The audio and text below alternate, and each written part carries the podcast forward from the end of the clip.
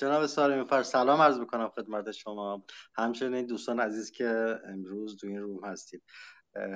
خیلی ممنون که تشریف آوردید. همچنین شما جناب سارمی فر اگر صدای من رو دارید در خدمتتون هستیم. یک اگه خواستید مقدمه بگید بفرمایید در خدمتیم خب من سلام عرض می‌کنم خدمت شما و دوستان. مرسی که این کلاب رو در حقیقت خیلی سریع تشکیل دادین و حالا تا همه دوستان و کارشناسان اینا هم بیان من یه مقدمه بگم. به حال این طرح سیانت یه دی تصور می‌کردن که به خاطر اینکه مجلس سر شلوغ آخر ساله و درگیر بودجه هست کمیسیون تشکیل نمیشه.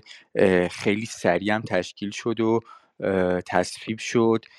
تر هم خیلی بالا پایین داشت. یه مدتی هم معوق بود جلسات کمیسیون به این خاطر که دولت جدید یه نظری داشت روش نظرش اومد رفت مرکز پژوهش ها مرکز پژوهش هم کامنتش رو داد که حالا اینا رو بررسی می‌کنیم و در نهایت یه نسخه در اومد که معروف شد به نسخه 9 بهمن که اون نسخه ظاهرا تصویب شده رفته برای شورای نگهبان که به صورت قانون در بیاد و خب حالا این پروسه هم شکل بگیره. دیگه ما تا یکی چند تا چند هفته دیگه می‌بینیم که به هر حال طرح سیانت هم با وجود اینکه زیل اصل 85 ولی می‌دونیم که جمهوری اسلامی تجربه زیادی داشته. چند تا قانون دیگه هم هست که از این قانون از این بند اصل قانون اساسی که در حقیقت هدفش تصویب قوانین در موقعیت های خیلی خاص هست. استفاده کردن و سالهاست که این قوانین جاریه. بنابراین بعید نیست که این قانون هم با دور زدن در حقیقت حالا اون چیزی که تو مجلس هست نمیشه گفت دموکراسی یا رأی مردم ولی به حال همون چیزی که هست اون رو هم دور زده و دور خواهد زد و تبدیل به مهمترین سند برای قانونگذاری یا رگولاتوری در فضای ICT کشور میشه که حالا بحث بخش های مختلفش رو بررسی می‌کنیم. سه تا قسمت اصلی داره. یکی اون چیزی که در بین جامعه معروف به حالا فیلترینگ اینکه چه بلایی سر سرویس های خارجی میاد آیا فیلتر میشن فیلتر نمیشن یا بهانه‌ای برای فیلتر شدنشون به وجود میاد. یکی مسئله احراز هویت و در حقیقت اون چیزی که معروف شده باز در سطح جامعه به اینترنت طبقاتی. یعنی آدم های مختلف اونجوری که حکومت صلاح بدونه به هر کسی متناسب صلاح دید خودشون اینترنت رو میدن یا به هر حال سرویس های اینترنتی رو در اختیارش قرار میدن. و نکته سوم خود اینترنت هست. آیا اینترنت کشور به هر حال درگاه های ورودی یا اون چیزی که در قانون در این قانون یا در این طرح بود که حالا دیگه شده قانون دیگه. اسمش هست گذرگاه های مرزی. اونها اونها رو بررسی می‌کنیم که ببینیم که کیا روی اون گذرگاه های مرزی نشستن و کی می‌تونن اینترنت رو قطع بکنن یا به اصطلاح شبکه داخلی رو از شبکه خارج از کشور به طور کامل جدا بکنن. اتفاقی که ما می‌دونیم که به هر حال چند سال پیش در آبان 98 افتاد به صورت دمو. و اگر قبل از اون فکر می‌کردیم که از لحاظ تکنیکی امکان نداره هم اجرا شد به صورت کوچیک در آبان 98 و مسائل و عیوبیش هم که در اومده بعضیاش هم به همت خیلی از توسعه دهندگان داخلی متاسفانه به هر حال رفت شده و حالا بعد از دو سه سال دیگه جمهوری اسلامی می‌تونه احتمالا این موضوع رو هم عملی بکنه که باز به این قسمت سوم طرح سیانت هم می‌پردازیم خیلی متشکرم از شما جناب سالمی فرد. اگر ممکنه در مورد طرح قبلی که حالا متوقف شد و یه تغییراتی ایجاد شد چه تغییراتی ایجاد شد؟ لطفا اینا رو که بعد اومد حالا این طرح جدید رو حالا اومدن 18 نفر تصویبش کردن تو کمیسیون. با اینکه حالا بین کاربران صحبت خیلی زیاده که و حرفی که دارن صحبتی که اینه که اصلا واقعا این 18 نفر زیاد مهم نیست. چون فرمانی که آقای رهبر جمهوری اسلامی ایران داده بود در حقیقت طبق همون فرمان پیش رفتن که اگه شما خاطرتون باشه توی چند تا از هم بارها تاکید کرده بود گفته بود که این فضای مجازی حالت ول حالت ول داره که در حقیقت به حال الان این 18 نفر رو بیشتر چیز هست اگر ممکنه یکی در مورد همین موضوع و دوم در مورد دیگه نسخه قبلی چه چیزهایی داشت و الان چه چیز هست و یا چه چیزی اضافه شده اول در این مورد اگه امکان داره خیلی ممنون میشه ببخشید. بله این مسئله خیلی مهم به این دلیل که اتفاقا من همین الان دیدم که توی یکی دو تا کلاب دیگه افرادی نزدیک به حالا نهادهای حاکمیتی دارن صحبت می‌کنن که میگن نه این این چیزا توش نبوده یا اگه بوده الان دیگه تو این ورژن آخری نیست.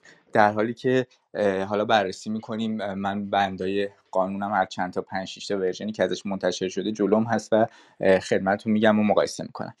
ببینید این تر یعنی،, یعنی می‌خوام بگم که پروپاگاندای حکومتی از چند ساعت پیش در مورد اینه که نما چنین چیزی در این قانون نیست که اینستاگرام مثلا فیلتر بشه یا گوگل search engine مثلا فیلتر بشه در حالی که خب اینطوری هست واقعا. حالا بهتون نشون میدم توی متن طرح صیانتی که تصویب شده.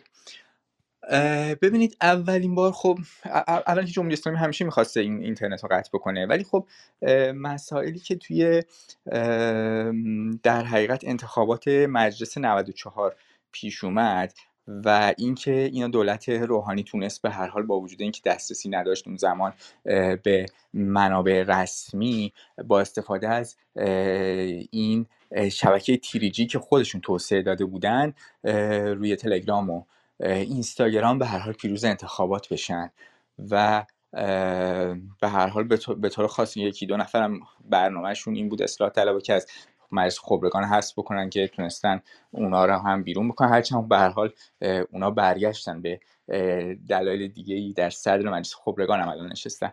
ولی به هر حال از اون زمان این ایده به هر حال کلید خورد و اوجش رسید به اتفاقات سال 96 یعنی اونجایی که به هر حال آمد نیوز نشون داد که می‌تونه بدون اینکه یک بر بدنه اجتماعی بدون اینکه هدی داشته باشه یا یه نظم دهنده یا ارگانایزر داشته باشه می‌تونه اعتراضات سراسری و به طور گسترده سراسر کشور در حقیقت نشون بده یا به هر حال تحریک بکنه همه در کنار هم قرار بگیرن بدون اینکه سازمان دهی خاصی وجود داشته باشه. ترس از اون موقع در جمهوری اسلامی به وجود اومد و این قانون در همون زمان بعد از دی 96 و اوایل 97 مطرح شد به اسم اون زمان طرح ساماندهی پیام رسان ها بودن. توی اونجا اولا یه تعریف خیلی بسیطی از پیام رسان داده, داده بود که هر چیزی عملا می‌شد پیام رسان سانیان گفته بود که این پیام رسان ها ما باید یه در حقیقت در شورای عالی فضای مجازی یک قواعدی بذاریم برای پیام رسان ها مثلا سرورشون بیاد داخل دسترسی داشته باشن دیتای ایرانیان در داخل باشه و اینها و هر هر سرویس خارجی که اونجا اسم پیام رسان به علت اینکه حالا شاید میشه گفتش که سواد نویسندگان نسخه اول یه مقداری نمی‌رسید به ماهیت اون چیزی که سرویس های اینترنتی ازش به عنوان پیام رسان استفاده کردن. پیام رسان ها باید بیان دو ماه هم فرصت دارن که این کار رو انجام بدن. خب از اون زمان تا به امروز چندین ورژن اومده. یعنی ورژن مجلس دهم بود که تصویب نشد. بعد مجلس که عوض شد ورژن نسخه مجلس 11 هم اومد. بعد خب اونم ایرادات زیادی داشت. یه نسخه در زمستان اواخر زمستان 99 منتشر شد و اوایل بهار 1400 بعد یه نسخه در تیر ماه 1400 اومد نسخه 26 تیر که کامل ترین نسخه بود. بعد از اون نسخه 26 26 تیر شروع کرد حذف کردن ازش. یعنی هی از این برانورش زدن و که این, این, موضوع زیرکانه ای هست که این در حقیقت پروپاگاندای جمهوری اسلامی این چند ساعت گذشته روی این قسمت بوده که یه سری هواشی از اون حذف شد. اینم خب هوشمندی شاید میشه گفتش که دولت جدید بود که روی کار اومده بود و منجر شد به نسخه پنجده که نسخه پنجده رفت در داخل ارزم به حضور شما که این مرکز پژوهش های مجلس و در نهایت نسخه نه بهمن اومد. در تمام این نسخه ها اون خواستی که از روز اول بوده که سرویس های خارجی باید از داخل از شورای عالی فضای مجازی یا کمیسیون های زیر مجموعش مجوز بگیرن و اگر اینها مجوز نگیرن دولت می‌تواند اینها رو فیلتر بکند همواره بوده. با ادبیات مختلف و با متد مختلف. خب یه زمانی اجباری بوده اوایل بعدم خودشون فهمیدن که خب سرچ گوگل که شما یا جیمیل رو که نمی‌تونی فیلتر بکنی که جیمیل رو فیلتر بکنی کار مملکت میخوابه.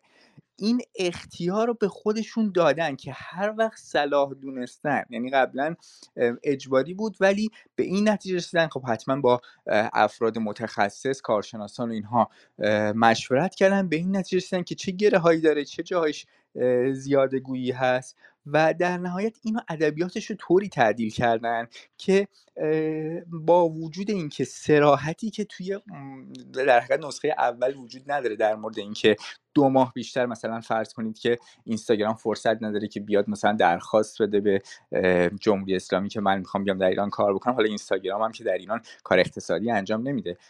به هر حال با وجود این اون قسمت کمرنگ شد و تبدیل شد به اول یه اتفاقی افتاد. یه چیزی تعریف کردم به اسم اثرگذار. یعنی گفتن که هر سرویسی که 5 درصد پهنای باند خارج از کشور رو بگیره تأثیر گذاره و حالا اون فقط باید بیاد در حقیقت مجوز بگیره. ولی خب اینم ما می‌دونیم که هرچی سرویسی پهنای باند بیشتری اشغال بکنه این نشون دهنده قدرت بیشتر اون کش اون شرکت هست و عملا معمولا این شرکت هم خب هم به دلایل بیرونی مثل مثلا مجوز اوفک و اینها نمی‌تونن با جمهوری اسلامی کار بکنن هم رغبتی هم جدی ندارن که بخوان در داخل ایران کار بکنن. صرفا خدمات عمومیشون رو ارائه میدن و خدمات درآمدزایشون در داخل ایران اصلا ارائه نمیشه که حالا طرف بخواد انگیزه ای هم پیدا بکنه برای اینکه بیاد یه بازار جدیدی رو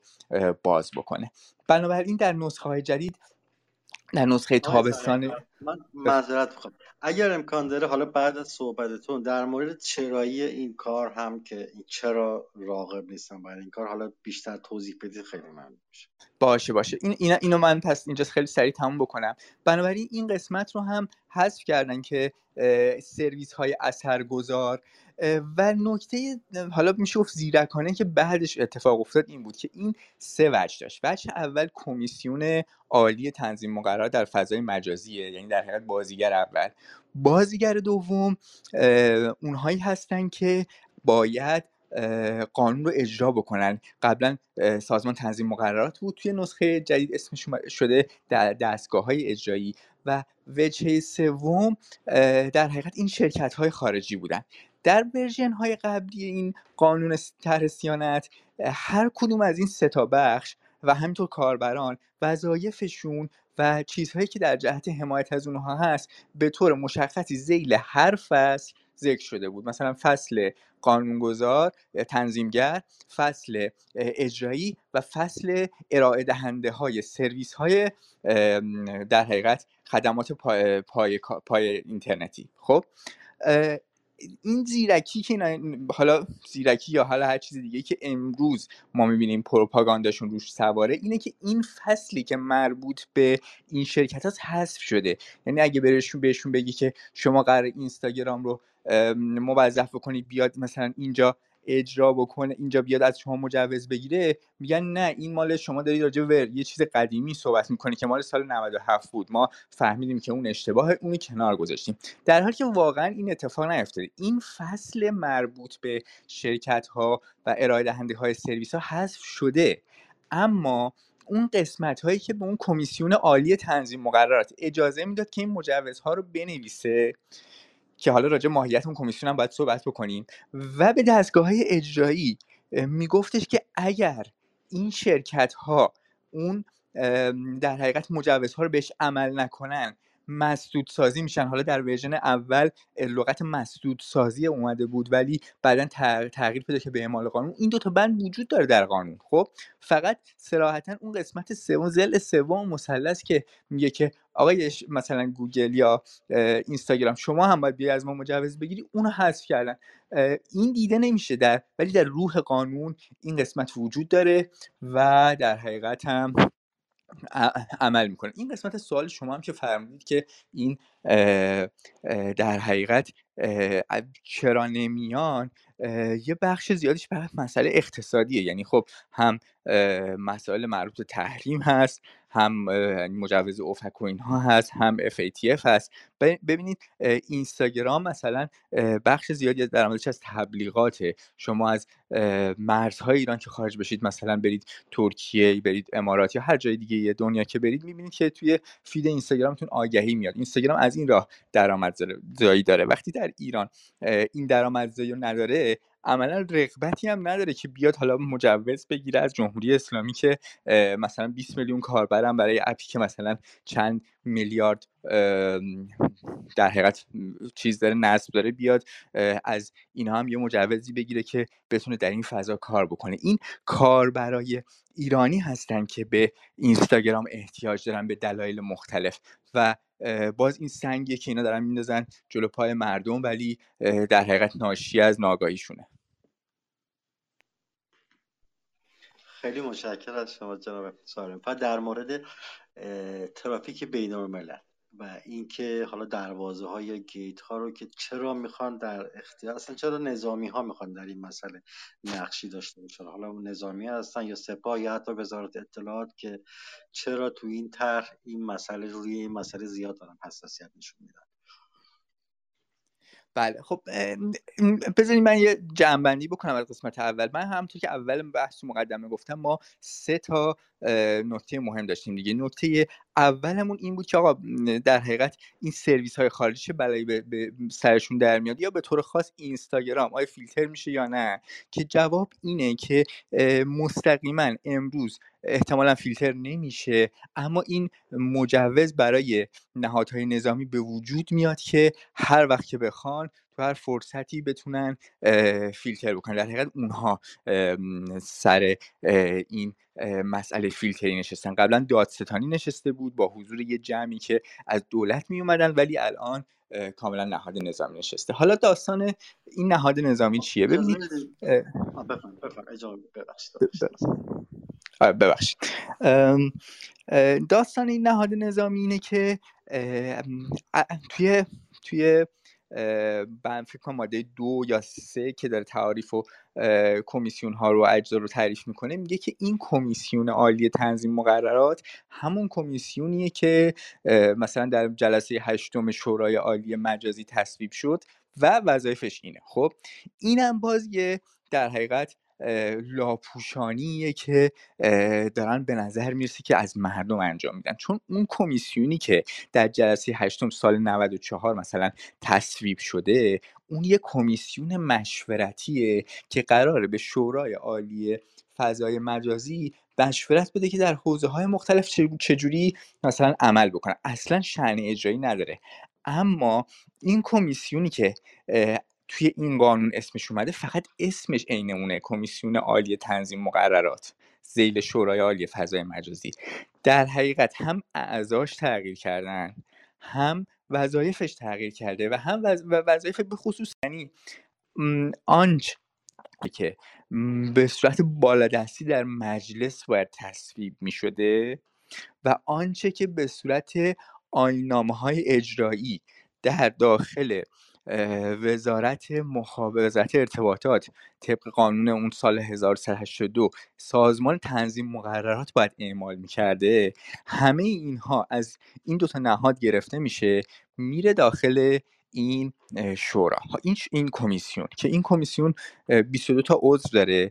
در رأسش که این در حقیقت خود شورای عالی فضای مجازی که فیروزآبادیه که به هر حال منصوب خامنه ای هست. شورای عالی ببخشید ستاد کل نیروهای مسلح یک نماینده داره در این جمع. وزارت ارتباطات داره. وزارت اطلاعات وزارت ارشاد وزارت سمت معاونت علمی وزارت امور سازمان پدافند غیر عامل یعنی اون آقای جلالی که نشسته بود در مورد در حقیقت امنیت اینترنت صحبت می‌کرد و در همون لحظه به مناسبت اون برنامه که اون داشت پمپ بنزین ها هک شد. سپاه فقط این عنوان بوده سپاه پاسداران انقلاب اسلامی باید یه نماینده معرفی کنه.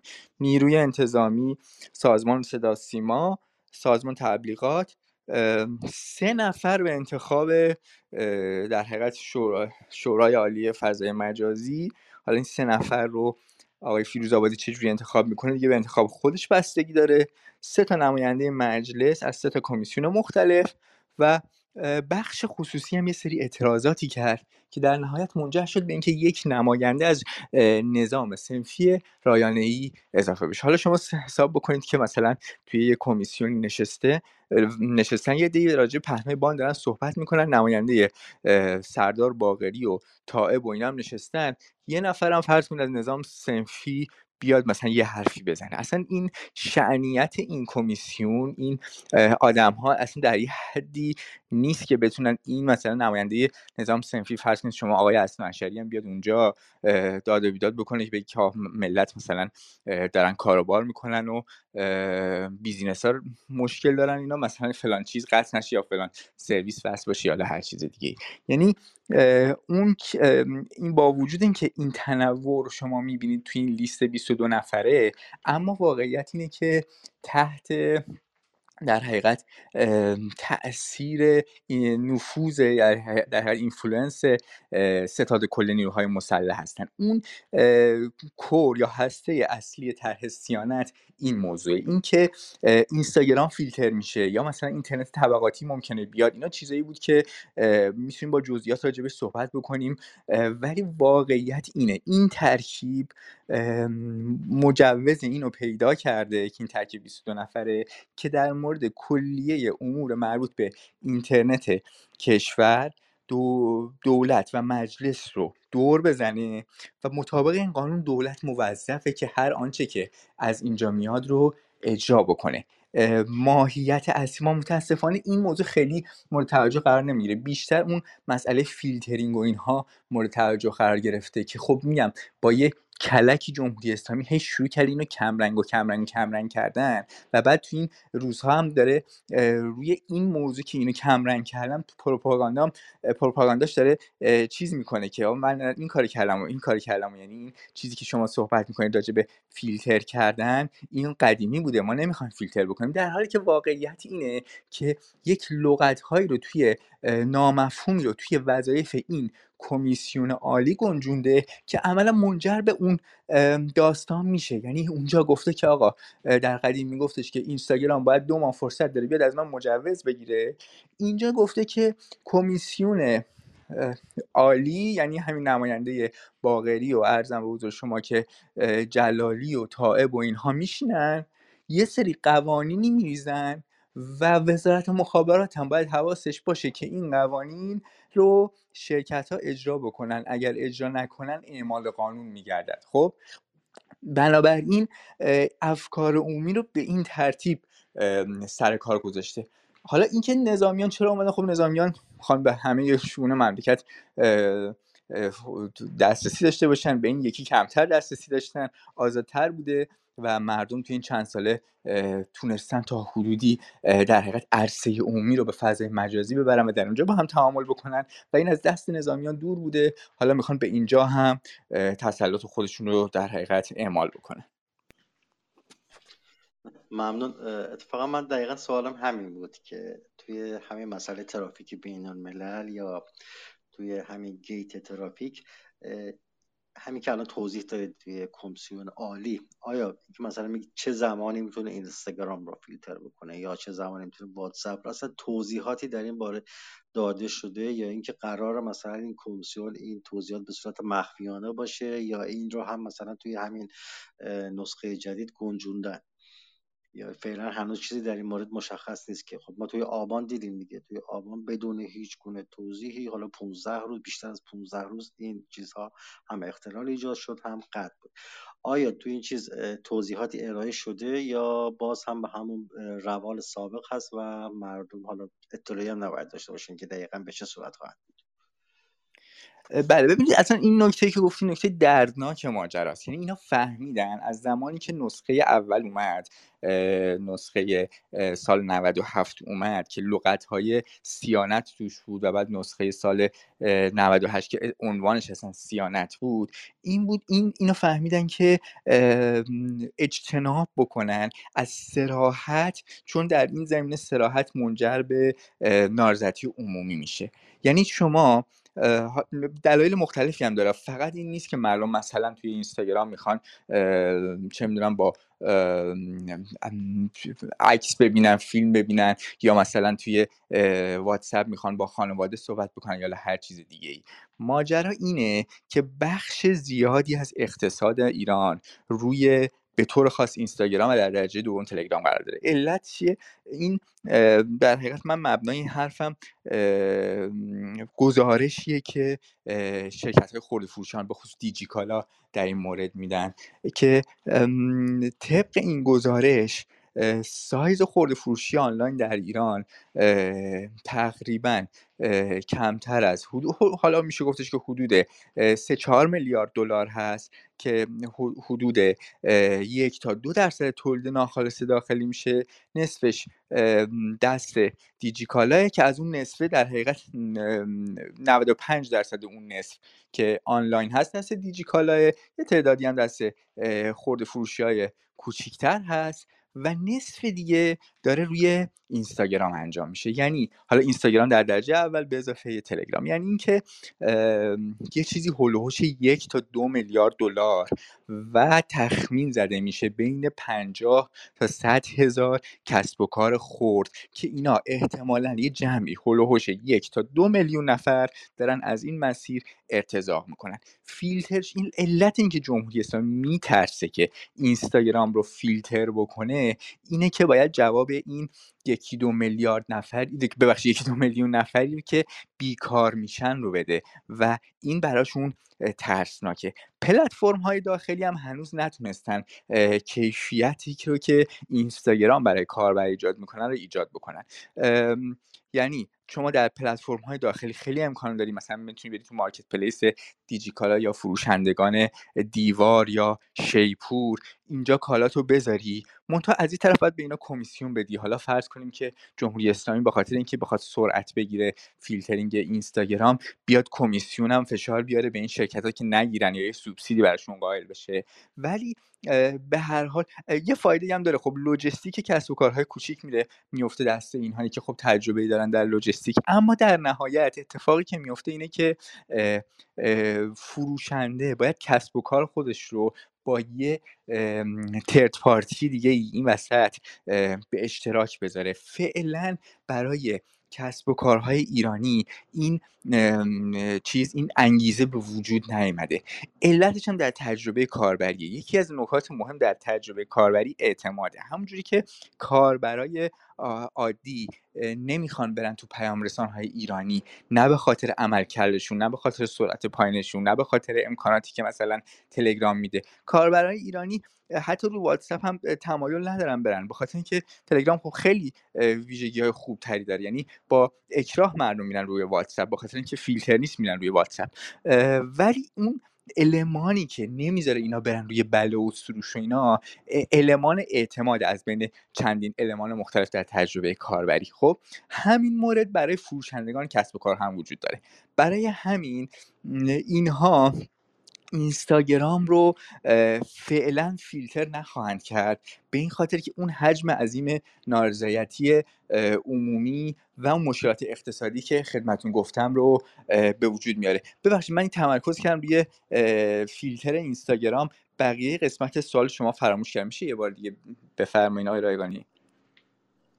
نه خواهش با اتفاقا همین بحث فیلترینگ مورد سوال خیلی از دوستان دیگه هم هستش. حالا قبل اینکه من سوالم رو بپرسم من از دوستان دیگه هم خواهش می‌کنم. اگه سوالی دارید می‌تونید تشریف بیارید بالا رو stage و سوال خودتون رو مطرح بکنید. و من در مورد فیلتر این اتفاق من خودم فراموش کردم که دقیقا. سوالن چی بود. ولی خب توی قسمت دوم می‌خواستم در مورد احراز هویت بپرسم. حالا اگه می‌خواید توی این مبحث توضیح بدید اگر این مبحث تموم شد بریم سراغ احراز هویت کاربران. بله من یه نکته در مورد احراز هویت هم بگم خدمت شما. ببینید تابستون قبل از اینکه راجع احراز هویت بگم یه نکته در مورد این طرح سیانت وقتی که نسخه قبل از اینکه نسخه 9 بهمن منتشر بشه این آقای یزدی تو کمیسیون گفتش که چون ایرادی که مرکز پژوهش گرفته اینه که این خلاف قانون اساسیه. چون که همونطور که من خدمتون گفتم که در حقیقت قانون گذاری رو از مجلس می‌گیره و آینامه های اجرایی رو از دست دولت می‌گیره. یعنی خلاف هم قانون اساسیه هم خلاف قوانین مجلس هم خلاف قانون وزارت ارتباطات هم قانون مصوب سال 82 اما جوابی که یزدی خواه فکر می‌کنم که نایب رئیس این کمیسیون هست گفت این بود که خامنه ای سال فکر می‌کنم 94 زمانی که توی مراسم داشت در مورد شورای عالی فضای مجازی صحبت می‌کرد. در اونجا میگه که میگه که این مجلس هم باید کمک بکنه. حالا من مضمون دارم میگم مجلس هم باید کمک بکنه که مصوبات این شوراهای عالی به صورت قانون در بیاد. خب یعنی اینکه بدون اینکه از مسیر مرسوم قانونگذاری در کشور رد بشه در در مجلس تصویب بشه در کمیسیون تخصصی بررسی بشه دوباره بیاد در سن مجلس رأی نهایی رو بگیره بعد بره شورای نگهبان و اونجا بررسی بشه اگه مشکلی بود بره مجمع و اگه مشکلی نبود تبدیل بشه به قانون. این مسیر می‌ذارن کنار شوراهای عالی که چند تا شورا هستن که اعضاشون اکثر اعضاشون رو خود خامنه مشخص می‌کنه اینا باید تصمیم بگیرن و تصمیماتشون تبدیل به قانون میشه. این اینو می‌خوام بحث بکنم به مسئله احراز هویت. ببینید این شورای عالی این این شورای عالی فضای مجازی بر اساس همین اختیاری که خامنه اون روز یعنی سال 94 گفت که مجلس اینو تسهیل بکنه یه قانونی رو تصویب کرد که خیلی متاسفانه به چشم نیامد قانون سیانت از حقوق کودکان و نوجوانان در اینترنت. این قانون سال ببخشید ماه تیر اواخر تیر ماه تصویب شد و ابلاغ هم شد و اجرایی هم شد. بدون اینکه هیچ کنون از این مسیرها رو بگذرونه بدون اینکه هیچ کنون از این حساسیت ها رو ایجاد بکنه.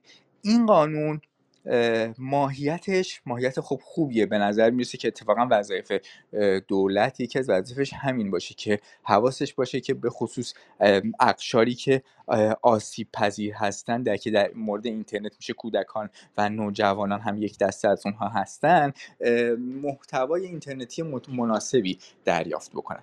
این, این تا اینجا صحیح منتها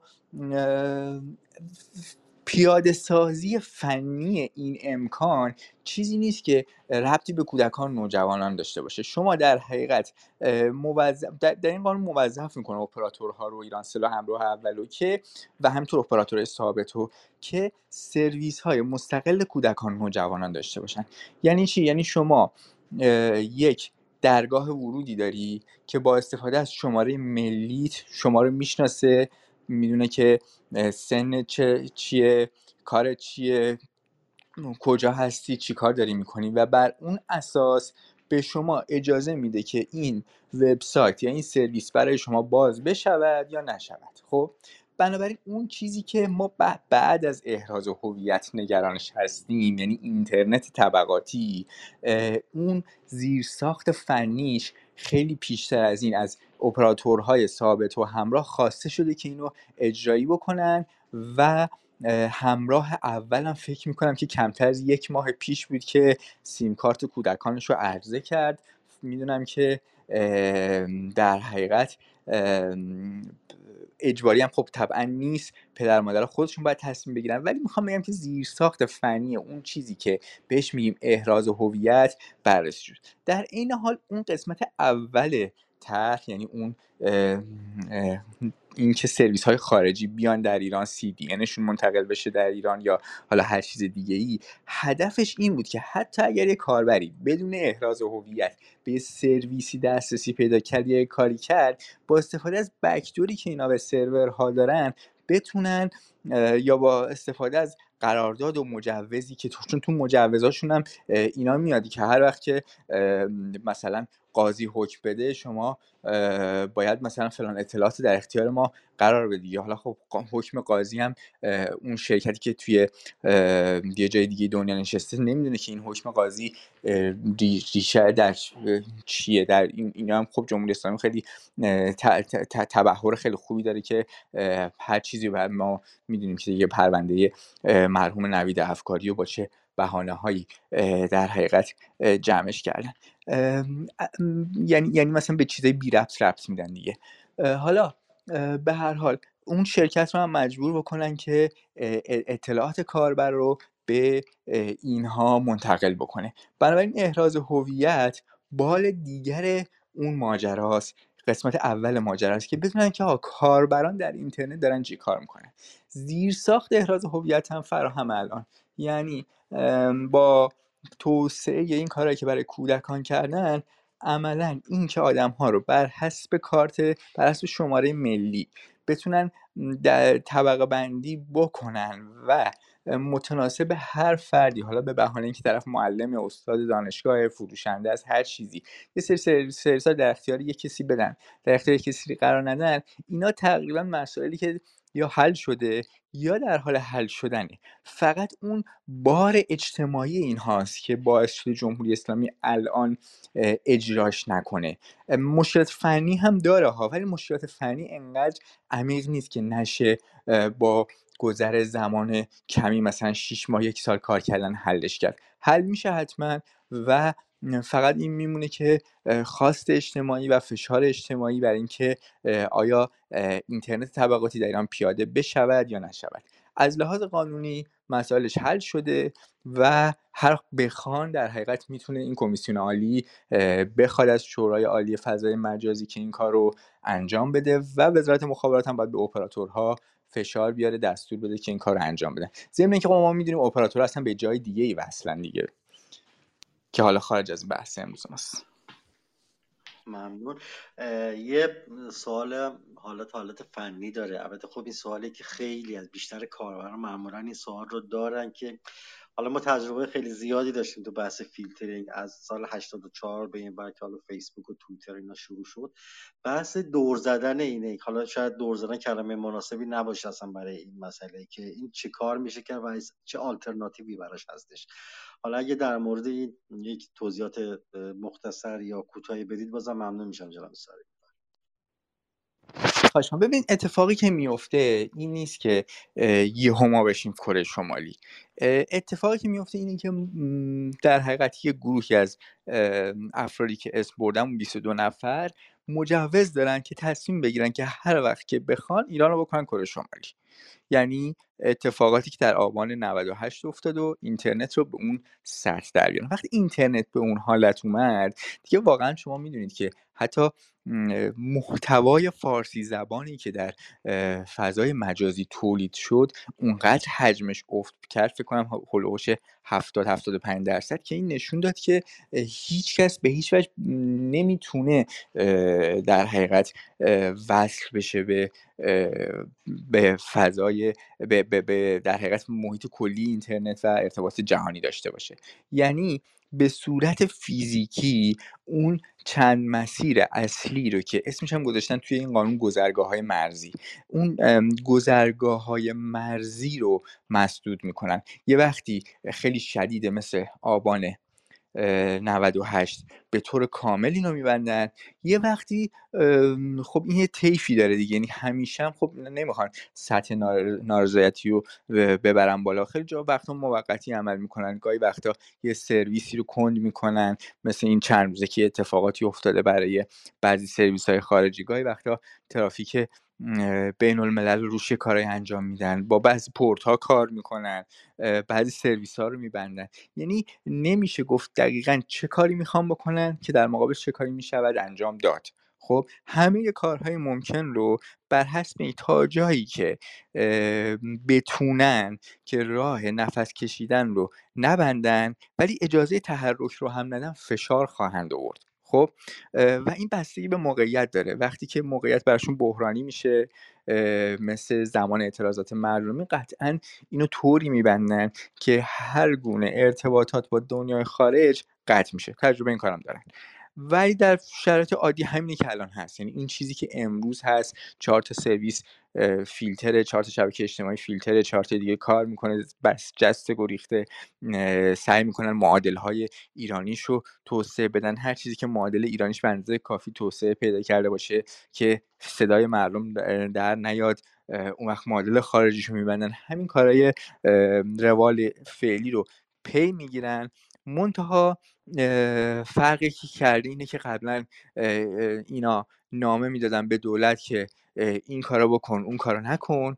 دولت هم بعضی وقتا مثل مثلا زمان آذری جهرومی به خاطر اینکه اینا رأیشون از توی اینستاگرام جمع کرده بودن و می‌خواستن یه کاری توی اینستاگرام بکنن مدعی بود که جلوی این میسته یه وقتی هم نه دولت هم باشون همکاری می‌کنه مثل آبان 98 ضمن اینکه اینو من داخل پرانتز بگم که اون موقعی هم که آذری جهرومی میگفتش که من دارم با اینا مقابله می‌کنم این هم دلش برای ما, ما من و شما نسوخته بود. این داشت اون پشت معاملهش رو می‌کرد. چون زمانی که لازم بود دستش هم نقطه روی دگمه فیلتر رفته. اینو من بگم که در حقیقت امتیازی برای اونا حساب نشه اونا به هر حال توسعه دادن تیریجیو یعنی از وقتی که روی کار اومد دولت روحانی واعظی که به هر حال سابقه امنیتی داشت و در وزارت خارجه بود رفت نشست روی وزارت ارتباطات. نکته جالبیه و تیریجی رو توسعه دادن و بعد رو بردن ایران و بعد برنامه ها خودشون رو از اون مسیر در حقیقت پی گرفتن که خب البته طبعا بخش زیادیش یعنی مواهبش نصیب مردم, مردم ایران شد.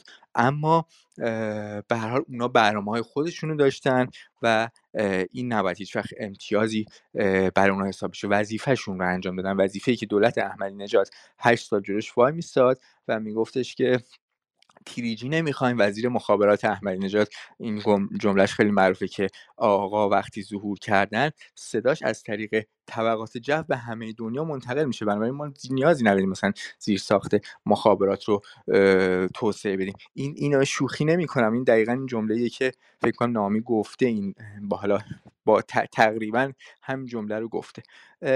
این اون آدم ها بودن یه زمانی بعد الان الان هم آدمایی هستن که خب این آقای ساره پور آدمی که استرالیا تحصیل تحصیل کرده یه سوادی داره یه با اون یکی فرق یکی از کره شمالی اومده بود زمان احمدی نژاد. این به هر حال دانشجوی نمونه شده کار آی اوتی کرده یه چیزایی بیشتری بلده در, این حال کلک زدن هم بلده. یعنی اومدن همونطوری که قسمت اول خدمتون گفتم. یعنی اون مواد قانونی رو بردن توی جملات گنگی پنهان کردن کاملا همون کار رو بکنن. این انشا هم از دولت میاد. یعنی انشای این نسخه نه بهمن متنش نسخه پنجده هست که این نسخه هست که زاره پور در یک نامه محرمانه فرستاد برای قالیباف.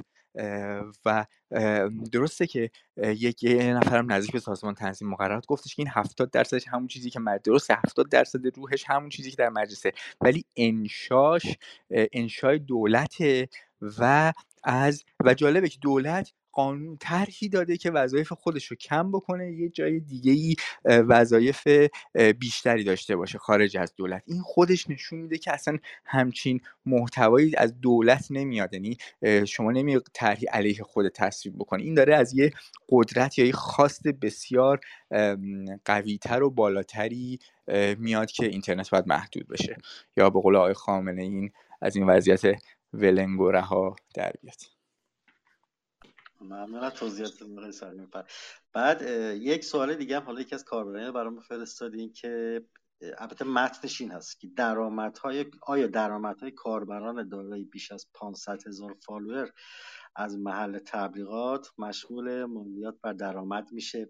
یه همچین چیزی در برای اینفلوئنسرهای اینستاگرامی. آیا چنین چیزی صحت داره آقای ببینید اینا این که هست صحبت هم زیاد شده و مستقیما به این طرح بر نمیگرده طرح صیانت اصلا این نکته مهم طرح صیانت خطرناک بودن طرح صیانت اینه که نمیاد صراحتا بگه که این کار باید انجام بشه یا کاربران باید این کار رو بکنن یا مثلا صاحبان سرویس باید این کار رو بکنن یا اینفلوئنسر باید این کار رو بکنن انقدر مالیات بدن یا فلان مجوز رو امضا بکنن یا بدن از اداره اماکن مثلا مجوز کسب و کار بگیرن برای هر خودشون. نه هیچ کدوم اینها رو با این دقت واردش نمیشه. نسخه های قبلی می‌شده ولی این نسخه که تصویب شده در یکی دو سال گذشته هم راجع بهش صحبت شده نمیشه.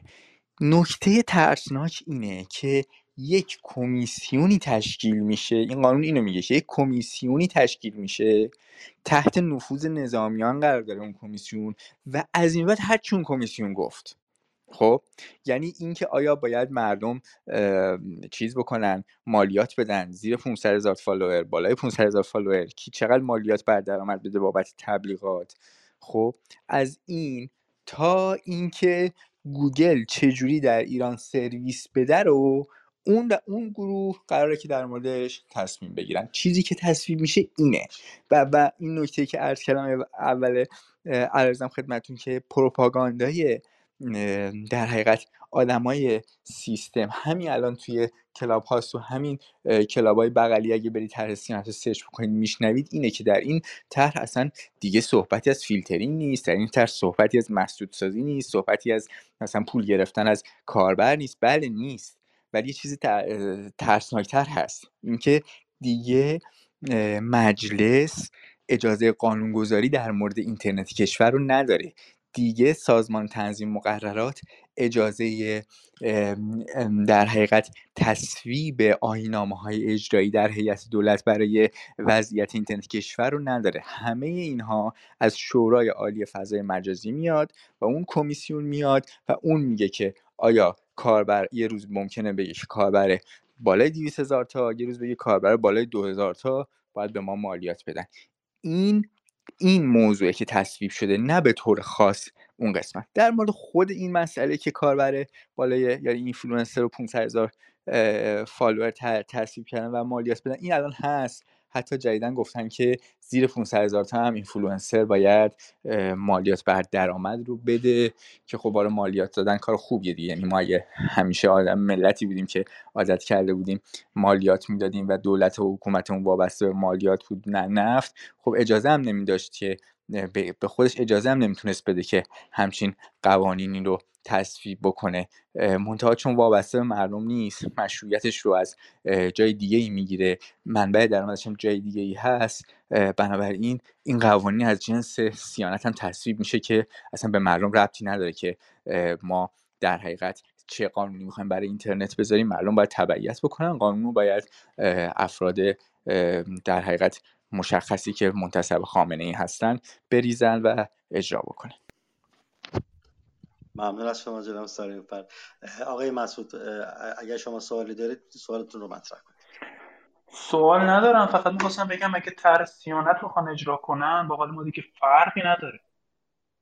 ما اون اطلاعاتی که می‌خواستیم گرفتیم اگر هم بخوان مثلا اینترنت کلا قطع کنن بلدیم چطوری تبادل اطلاعات کنیم پدر اینا رو در بیاریم. قبل خودشونو دارن گوتر می‌کنن. خودمون هم داریم دست به دست هم دیگه میدیم این قدم هستیم تو هم دیگه داریم چیز می‌کنیم. گروه تشکیل دادیم. می‌تونیم کف خیابونی هم پدرشون هم در بدرود پاینده باشیم. ممنون از شما. آقای رسول بفرمایید اگه سوالی دارید. سلام خسته نباشید. سلام شما هم خسته نباشید بفرمایید. ببخشید یه سوالی داشتم. خواستم ببینم بعد این طرح سیانت حال روز این پیلتشگن های که هست چی میشه مثل Shadowsocks و Tor و این چیزا. آقای سرمفر می‌خواید در این مورد توضیح بدید در مورد قسمت فنی مسئله؟ بله ببین توی نسخه های قبلی یه چیزی در مورد VPN های رسمی گفته شده بود که ما خودمون VPN فروشی می‌کنیم این چیزا. این هم هست شده. حقیقتشو بخواید چون بخش زیادی از این صنعت VPN هم درآمدش در نهایت توی جیب خودشون میره در حالا اون شرکت های مختلف که وی پی می‌سازن میشه بعضیشون اونا که داخلی هستن و بعضا همیشه هم سرعتشون خوب و اینها رو میشین ردش رو بگیرید اتفاق خیلی خاص و محسوسی که الان بتونیم بگیم که تا مثلا چند وقت دیگه یا مثلا عید میشه اتفاقی بیفته این اتفاق نمیفته. این اینها هر وقت که تصمیم بگیرن یعنی شما با اون وی که الان دارید احتمالا به راحتی می‌تونید برید تلگرامتون رو بخونید یا بقیه سرویس هایی که فیلتر هستن یا وارد توییتر بشید یا حالا هر چیز دیگه. این کار رو فعلا می‌تونید بکنید و تو اینا اتفاقی نمیافته ولی اگه مثلا شرط خاصی پیش بیاد مثلا فضای کلی جامعه ملتهب بشه ما می‌دونیم که به هر حال اینا با قیمت فعلی بنزین مشکل زیاد دارن و ممکنه که در آینده خیلی نزدیک قیمت بنزین چند برابر بشه حداقل یکی دو سه هزار تومنی بهش اضافه بشه. اینها اگر اتفاق بیفته اون وقت دیگه این فیلتر شکنای شما هم جواب نمیده. ممکنه که اون جواب ندادن مثلا یکی دو هفته باشه و بعد آزادش بکنن. ممکنه که یه مدت بازی زمانیش طولانی تر بشه. اون وقت ما باید به فکر روش های دیگه برای ارتباطات داخل کشور باشیم که اینو بر حسب اینکه اونها چه تصمیمی بگیرن چجوری حمله بکنن. کجای اینترنت رو بزنن اینا متغیره. بر اساس اینکه چه پورتی با, با چه پورتی هم؟ یه وقتی مثل آبان 98 میشه که اصلا میان فیزیکی ارتباط رو قطع می‌کنن خب که دیگه اون اصلا هیچ کارش نمیشه کرد.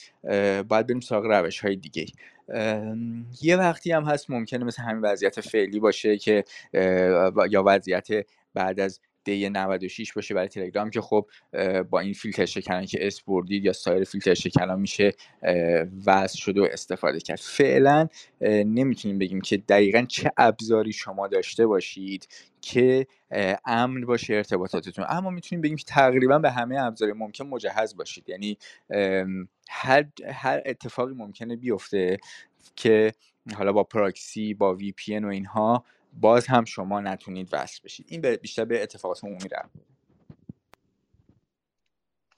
ممنون.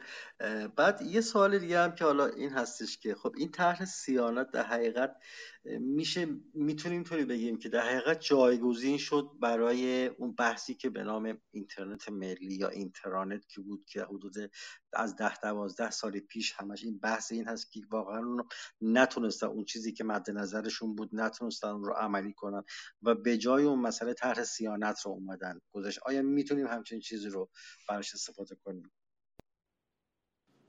بله ببینید این اتفاقا سوال خوبیه. این این ترکیب این مکمل اونه. اینطور نیست که اون اجرا نکرده باشن. اون اینا الان شبکه داخلی دارن سرورهای داخلی دارن. خیلی چیزا در داخل کشور وجود داره. حتی در بعضی سرویس ها مثل مثلا سرویس های ویدیویی شما اگر از ترافیک داخلی استفاده بکنی نصف قیمت هم باید حساب می‌کنن. خب یعنی این سرویس منتها یه چیزی که اینا ندارن تجربه کاربریه. یعنی شما وقتی که از موتور search گوگل استفاده کردی نیازتو برطرف کردی این تجربه کاربری با تجربه کاربری ذره‌بین یا یوز قابل مقایسه نیست. شما وقتی از تلگرام داری استفاده می‌کنی همه امور ارتباطی تو بردی رو تلگرام تجربه کاربری اون با تجربه کاربری سروش و بله و گپ و آی گپ و اینا یکسان نیست. شما وقتی که روی اینستاگرام داری تصویر share می‌کنی live می‌بینی در حقیقت استوری می‌ذاری reel می‌بینی اینها این تجربه با تجربه که روبیکا بهت میده یکی نیست. بنابراین اون اینکه مردم همچنان گرایش دارن به سرویس های خارجی. حالا من بیشتر سرویس های عمومی رو عرض کردم خدمت شما خیلی سرویس های مهمتری هستن که در business ها و کسب و کارها استفاده میشه. تعداد مراجعه بهش خیلی کمتره. در حد شاید میشه گفت در روز دو سه هزار بار ممکنه باشه. ولی در این حال خیلی حیاتی هستن. مثلا برای زیرساختهای بانکی زیرساختهای ارتباطی. اونا رو من اونا, اونا هم شامل این قضیه میشه. منتها ما اسمشون رو نمیاریم چون که کمتر شناخته شده هستن. سرویس های عمومی بیشتر مردم می‌شناسن بنابراین جمهوری اسلامی کاری که نتونسته بکنه اینه که توسعه در حقیقت مردم رو راضی بکنه که از سرویس هایی که روی اون شبکه ملی اطلاعات هستن استفاده کنه. یه, یه وقتایی مثل مثلا ویدئو دیدن که آقا شما اگه از فیلیمو ببینی از مثلا آپارات ببینی من ترافیک رو کم می‌کنم کنی قیمت رو کمتر برات حساب می‌کنم این روش ها روش های جلب مردم برای استفاده از این ابزارها رو به کار بردن. ولی واقعیت اینه که خب همچنان نیازها به سرویس های خارجی وجود داره دیگه. بنابراین یه راه دیگه اینه که سرویس های خارجی رو شروع کنی. توشون انگولک کردن. تجربه ای که اینا قبلا با وایبر داشتن و تونستن تو دو شب با بالا پایین کردن ترافیک وایبر مردم رو تبدیل بکنن به یعنی مهاجرت بکنن از وایبر به تلگرام. حالا ممکنه که یعنی تلاش می‌کنن که مثلا با انگولک کردن اینستاگرام پایین آوردن سرعت پخش ویدیو یا سرویس های دیگه اینستاگرام چت تصویری واتساپ و چیزای شبیه این به هر حال به نوعی انگولک بکنن که مردم ترغیب بشن که از اون شبکه ملی اطلاعات استفاده کنن. ولی اون شبکه ملی اطلاعات اینطوری نیست که ول شده باشه. اون داره پیش میره داره توسعه پیدا می‌کنه. و متاسفانه بخش زیادی از بدنه استارتاپی کشور و اون کسایی که توی ایران دارن کار توسعه میدن هم در توسعهش نقش دارن. یعنی فقط حکومت نیست که می‌خواد اون توسعه پیدا بکنه. حکومت خواستش رو مطرح می‌کنه پولش رو میده و خیلی از افرادی که شاید واقعا خواستی هم نداشته باشن به این کار اما به هر حال محل درآمدشون اینه یا تخصصشون اینه مجبورن دارن کار می‌کنن و متاسفانه اون مسیر داره پی گرفته میشه. ببخشید من می‌تونم این سوال دیگه بپرسم؟ بفرمایید می‌خواستم بگم که لحاظ فنی بعد اجرای این تر چه فرقی با چین می‌تونیم داشته باشیم؟ مثلا چون اونا هم الان خب خیلی وضعشون از ما بدتره ولی هنوز هم می‌تونن وضع بشن به اینترنت. بعد ببینید چین از این ضرب مسئله زیاد استفاده میشه مثل کره شمالی میشیم مثل چین میشیم و اینا. ولی واقعیت اینه که هیچ جایی مثل اون جای کاملا منطبق نیست شرایطش. روسیه هم همچین شرایطی داره. ما خیلی اولا شبیه روسیه خواهیم شد. علت چیه؟ علت اینه که چین از روز اول در اینترنت رو بست.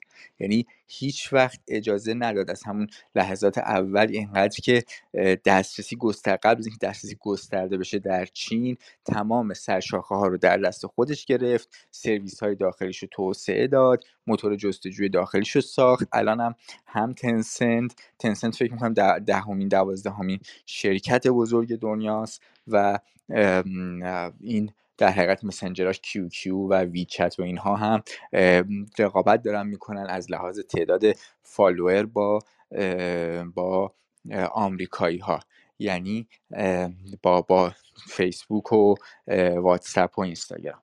یعنی اینکه چین هم پتانسیل جمعیت خیلی بالایی داشت هم زبانی که قرار بود توی این پلتفرم ها مردم باهاش تعامل بکنن یعنی زبان ماندارین یه چیزی که خاص خودش بود در جای دیگه توسعه پیدا که حالا فارسی این قابلیت رو داره و نکته سوم نکته سوم توسعه بود. یعنی از همون روز اول توسعه توسعه پیدا کرد و زبانش رو و جمعیت بالایی که امکان این رو داشت که این بیزینس ها این, این سرویس ها تبدیل بشن به business.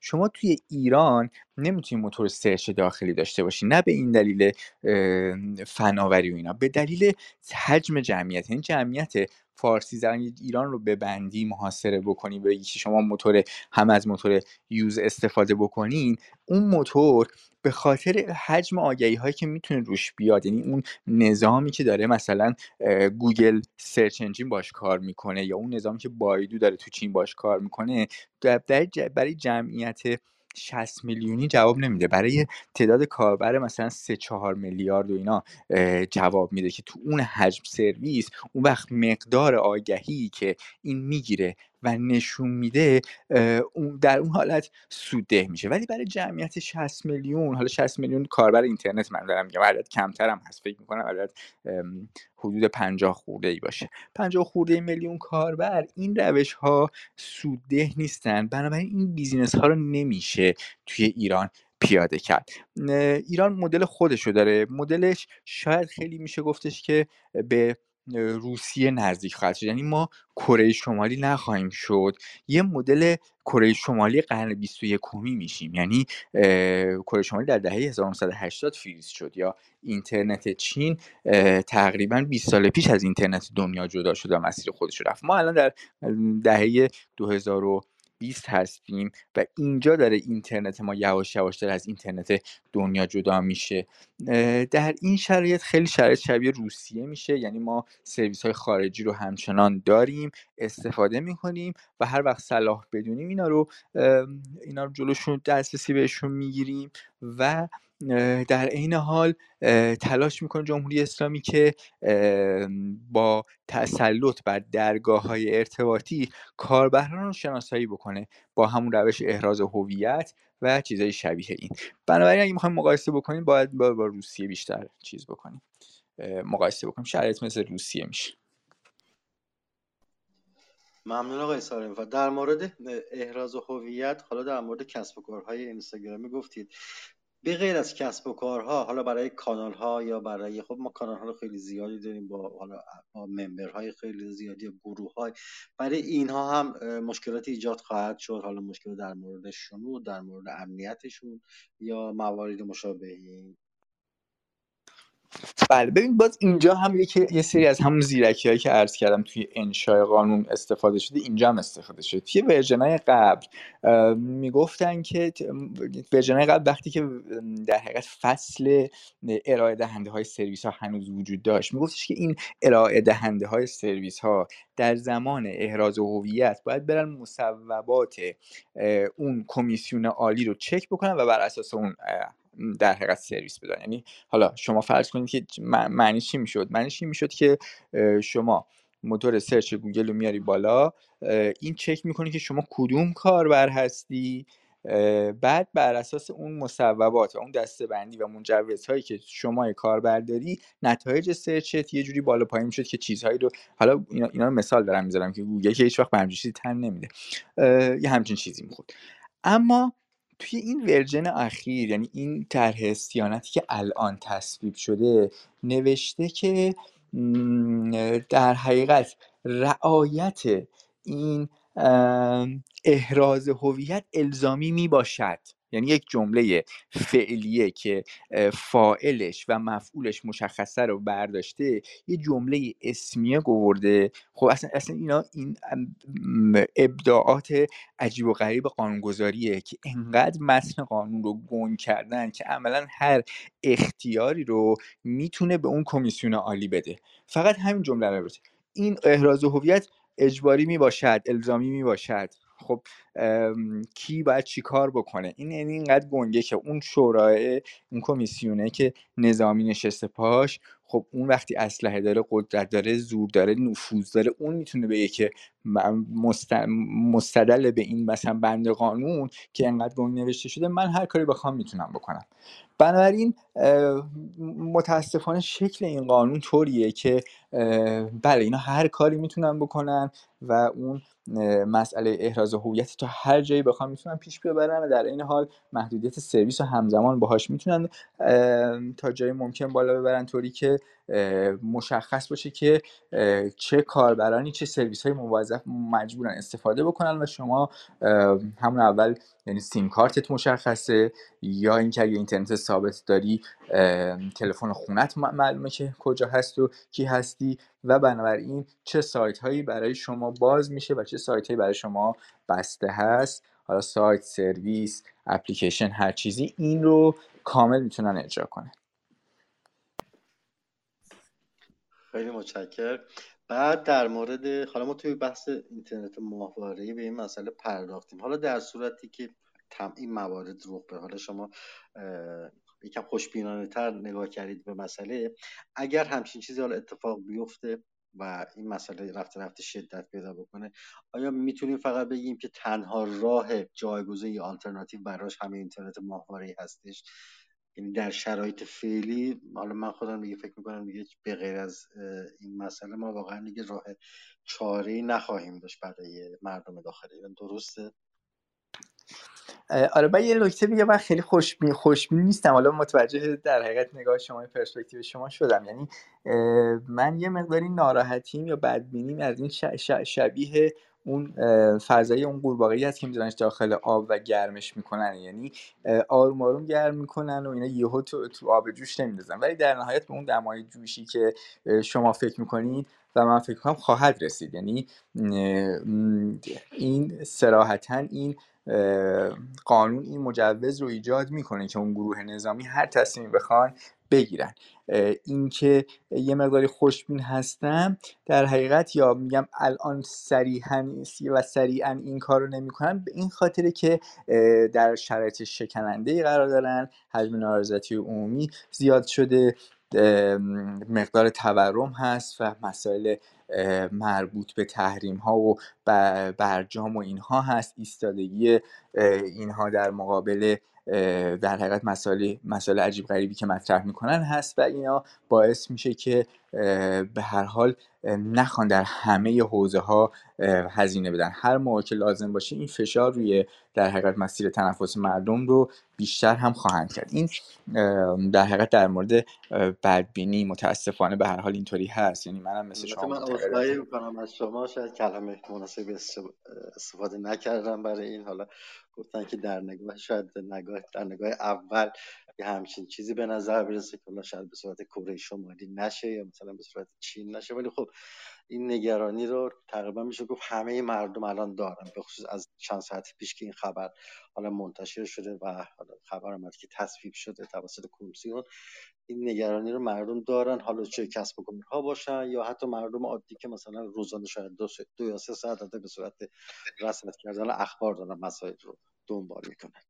ببخشید آره نه خواهش می‌کنم. این کره شمالی 1980 نمیشیم. ایران 2020 میشیم. یعنی برای دنیا مثل اون کره شمالیه یه ضرب المثلی میشیم که آره اینا مثلا توی LTE موندن فلان سایت های یا فلان سرویس ها رو باش آشنا نیستن یا حالا هر چیز دیگه. یعنی ما نمونه خاصی میشیم مثل کره شمالی ولی توی شرایط دیگه فریز میشیم متاسفانه. اونا کیم کیم دوم. در زمان کیم دوم یا اول فکر کنم فریز شدن در این فضا و جلوش گرفته شد. ما در زمان حالا اواخر خامنه ای اول. به هر حال ولی نمونه خاص خودمون میشیم. به اون دمای جوش می‌رسه و اون فشار آورده میشه و اون در حقیقت سانسوری که خیلی ما رو یاد کتاب 1984 و داستان اون بیگ برادر اینا میندازه اون اون محقق خواهد شد. یعنی حق اساسی شهروندان ما. همین الان هم هست همین الان هم شده حق دسترسی آزاد اطلاعات و الان هم دیگه حتی اگر یه نهادهای نسبتا قانونی ببخش نسبتا انتخابی حالا همه اینا هم که از فیلتر به هر حال شورای نگهبان و جنتی میگذرن ولی همین ها هم که وجود دارن از اونها هم سلب مسئولیت میشه و مستقیما میره زیر نظر فرماندهان سپاه منصوب خامنه ای اما در مورد اینترنت ماهواره که فرمودین که آیا اینترنت ماهواره می‌تونه راه حل ما باشه نه. یعنی حداقل در کوتاه مدت این اتفاق نخواهد افتاد. چون اول اینترنت ماهواره نیاز به تجهیزات داره. خب ممکنه که همه این تجهیزات رو تو اون مسیری که ما دیدیم زمانی که اینا ویدیو رو ممنوع کردن ویدیو پیدا می‌شد سختتر. زمانی که ماهواره رو ممنوع کردن ماهواره به راحتی پیدا میشه. یه مقداری مثلا گرونتر و سختتر از اون چیزی که تو هر جای دیگه دنیا شما می‌تونید به راحتی با یه تلفن بیای نصب بکنی از اپراتورت بگیری. اونجا مثلا خب تو ایران سختتر. و خودشون هم دسترسی دارن به این منابع فروشش. بنابراین مسئله ریسیور و آنتن اینترنت در حال ماهواره ممکنه حل بشه. ضمن اینکه پوشش هم هست یعنی اینترنت ماهواره ای تمرکزش اون چیزی که الان ارائه شده با حدود کمتر از 2000 تا ماهواره توی آمریکای شمالیه با پایلوتش. ماهواره ها از بالای سر ایران رد میشن. یعنی وقتی تو شب ممکنه که در حقیقت با استفاده از دوربین بشه بعضی از این ماهواره ها رو دید. مسیر این ماهواره ها رو هم میشه توی چیز دنبال کرد. توی عرض کنم خدمت شما که وبسایت هایی که دیده میشه. اما مسئله business هست. و در business دو تا نکته مهمه. یکی اینکه شما میری اشتراک رو می‌خری و خود همین پرداخت اشتراک مسئله هست. اشتراک هم 50 دلاره که رقم زیادی میشه فکر کنم یک میلیون در ماه میشه که عدد بالایی هست. حالا فرض کنیم که اینا توسعه پیدا بکنن و قیمت اینم ارزون بشه بشه مثلا در حد 5 دلار. ولی به هر حال چیزی که چیز دیگه که مهمه اینه که این business یعنی اون شرکت فعلا که الان یه شرکت وجود داره استارلینک که این بیاد در ایران و سرویس بده. مثلا اگر که شما به شما دستگاهی میفروشه اون دستگاه دقیقا لوکیشنش مشخصه. اون دستگاه اگر از توی این فکت این سایت الان نوشته شده اون دستگاه اگر از اینجا جابجا جا بشه بره مثلا 100 متر اونورتر دیگه آنتن نمیده. خب؟ این دقیقا توی این مسئله فنی این رعایت شده. بنابراین اینطوری نیست که شما یک دستگاه ریسیوری رو بخواید بخواید به راحتی از یک کسی بخرید اون مثلا برای محموله ای که اومده توی امارات مثلا صدش هم قاچاق بشه توی ایران. اینا باید دقیقا اون شرکت بدونه به کی داره میفروشه در کجا داره میفروشه در حقیقت location کجاست. این این یه نکته. و این شرکت ها نمیان در ایران کار بکنن. اما یه نکته دیگه هم وجود داره اینکه چین هم داره اینترنت ماهوارهش رو توسعه میده. خب ممکنه که اینترنت ماهواره چین بیاد ولی ما می‌دونیم که اینترنت چینی اگه بیاد اونم فکر می‌کنم که دوازده هزار تا ماهواره تو فاز اولش داره و باشم فکر می‌کنم تا یه چند ماه دیگه ای شروع می‌کنه.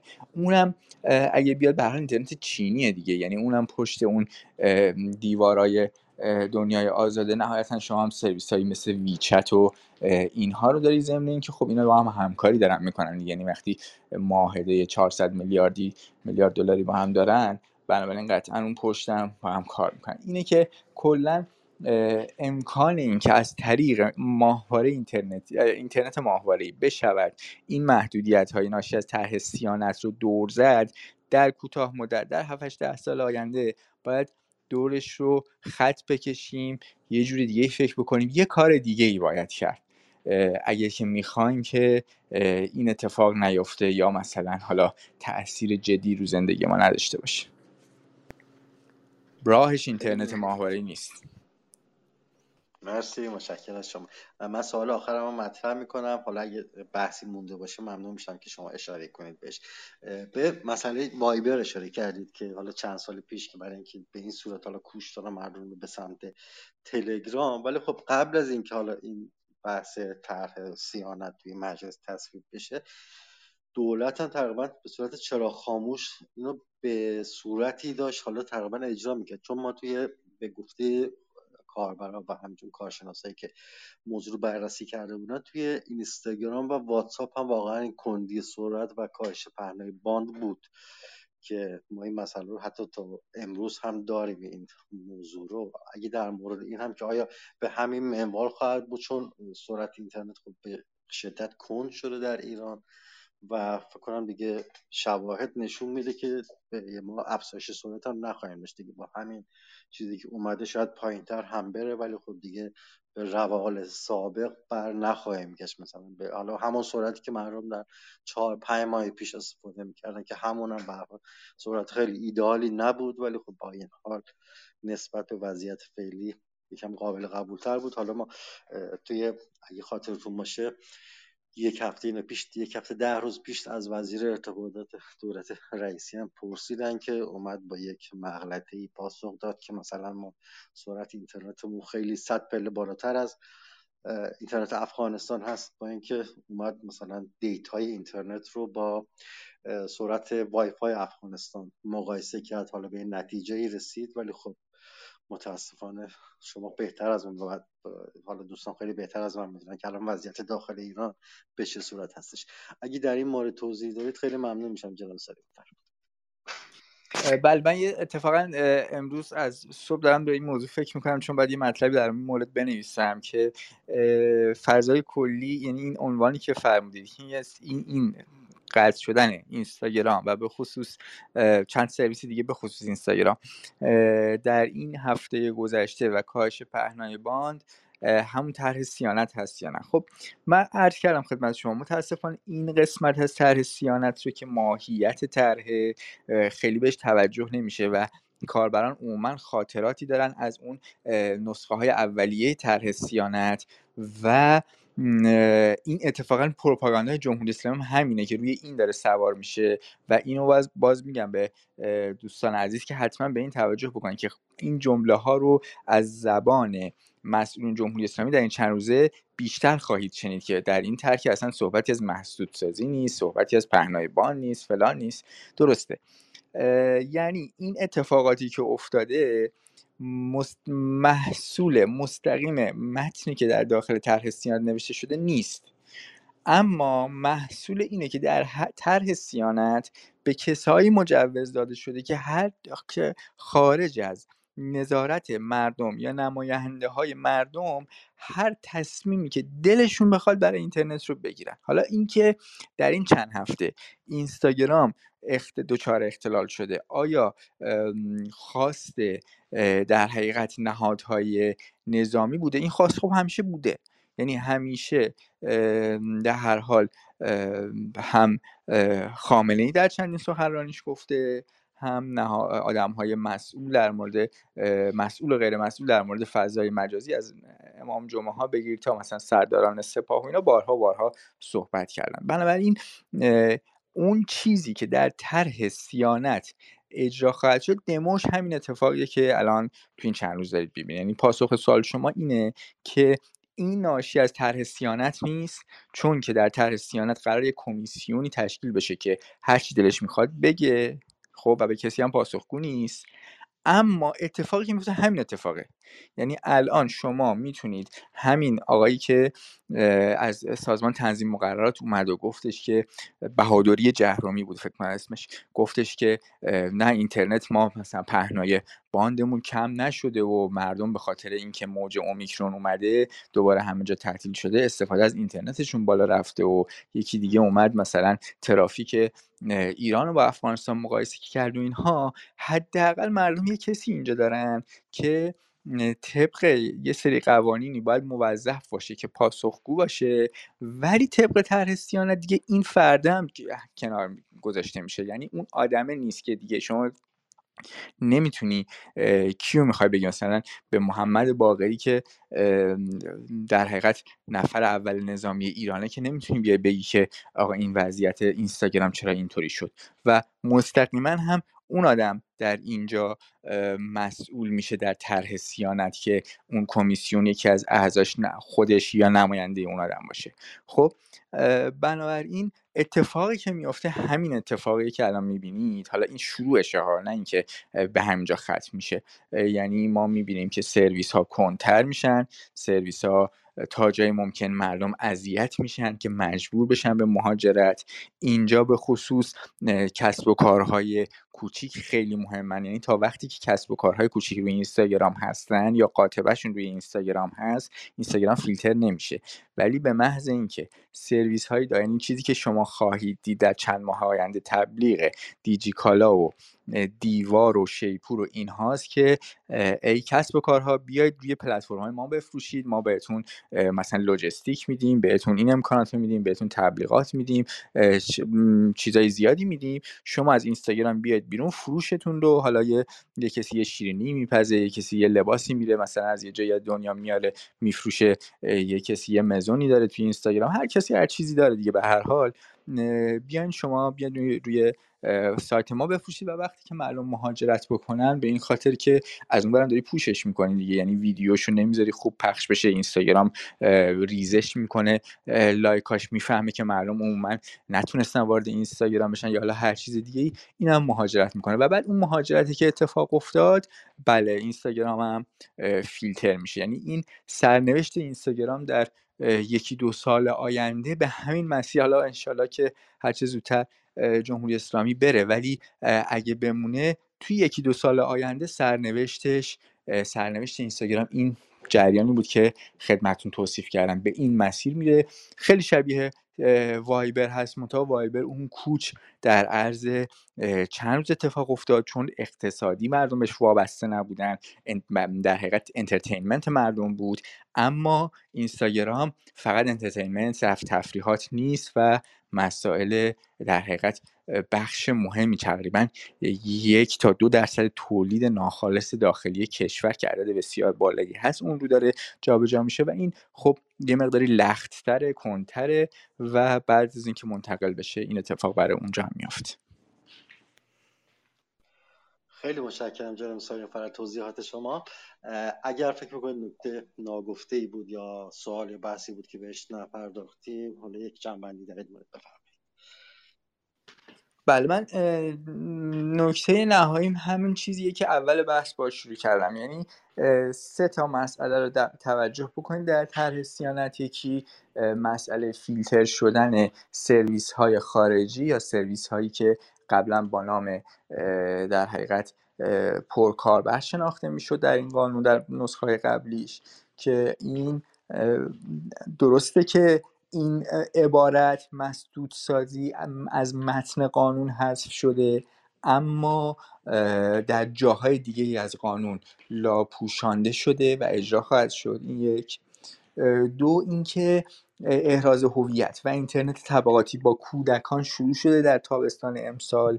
بنابراین زیرساخت فنیش آماده هست. فقط خواستش برای اینکه پیاده سازی بشه یا مثلا ایرادات کوچیک فنی درش وجود داره که احتمالا اون هم تا دیگه نهایتا دو سه سال آینده به طور کامل پیاده سازی میشه و افراد بر اساس کد ملیشون در حقیقت اینترنت یا دسترسی به سرویس های مختلف در اختیارشون قرار می‌گیره.